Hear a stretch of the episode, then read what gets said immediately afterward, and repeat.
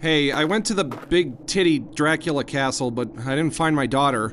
All I found was this stupid worthless flask. Why, you have your daughter right in your own hands. No, I have a stupid flask in my two fingered hand. What I'm looking for is my infant daughter. Why don't you take a closer look? Why would I look at some dumb flask when what I'm trying to find is my daughter? Why don't you take a closer look? Hey, Fatso, get the fat out of your fat ears and listen. This is a flask, an inanimate object. I'm trying to find my daughter, not flask, daughter. Why don't you take a closer We're just going in circles. Listen, buddy, I don't know what your big flask obsession is all about, but leave me out of it. Do I look like the damn federal flask inspector to you? I don't have time to stand around all day meticulously examining flasks. I need to find my daughter. Why don't you take a closer look? Okay, fine, I'll look at the damn flask!